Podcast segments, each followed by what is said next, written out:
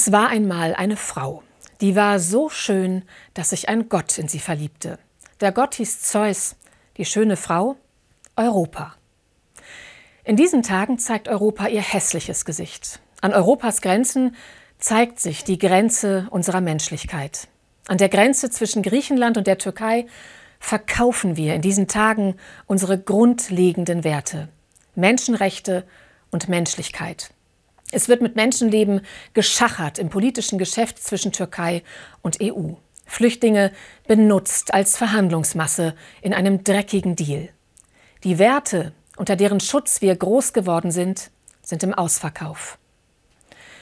Bald wird ein Schiff auslaufen, gekauft und flott gemacht von einem breiten gesellschaftlichen Bündnis, initiiert von der Kirche, um Flüchtlinge im Mittelmeer zu retten.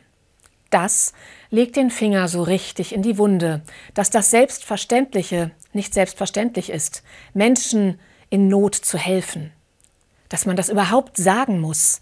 Muss man Bilder zeigen, wie Grenzschützer Luft aus Flüchtlingsbooten lassen wollen, damit die Fliehenden untergehen. Flüchtende werden mit Gewalt zurückgedrängt. Wir sehen nur einen Bruchteil des Elends in den hoffnungslos überfüllten Flüchtlingslagern.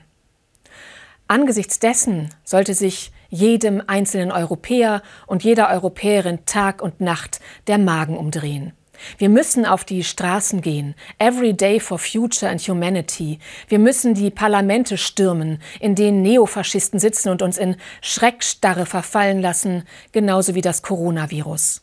Wir verkaufen billig, was uns menschlich macht. Allzu menschlich ist das und nichts Neues. Man hat schon vor 2000 Jahren diese Geschichte erzählt, der Mann, der verprügelt im Straßengraben liegt und alle gehen vorbei. Jeder hat gute Gründe, warum er nicht hilft. Nur einer handelt, ohne groß Bedenken zu wälzen und macht einfach das Naheliegende. Helfen, wo es geboten ist. Nachzulesen in der Bibel. Europa geht genauso vorbei an seinen Flüchtlingen. Ob aus europäischem Idealismus, aus Mitgefühl oder gesundem Menschenverstand, Schutzbedürftigen ohne Wenn und Aber unhinterfragt und sofort zu helfen. Wenn das nicht der kleinste gemeinsame Nenner ist, was denn dann?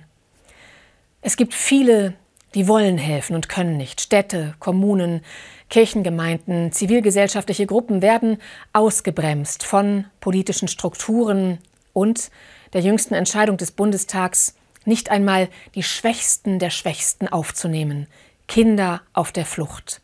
Ich verstehe das nicht. Und die EU zahlt 700 Millionen Euro Soforthilfe, aber nicht etwa um zu helfen, sondern um uns Menschen in Not vom Hals zu halten. Mit Verlaub, ich könnte kotzen.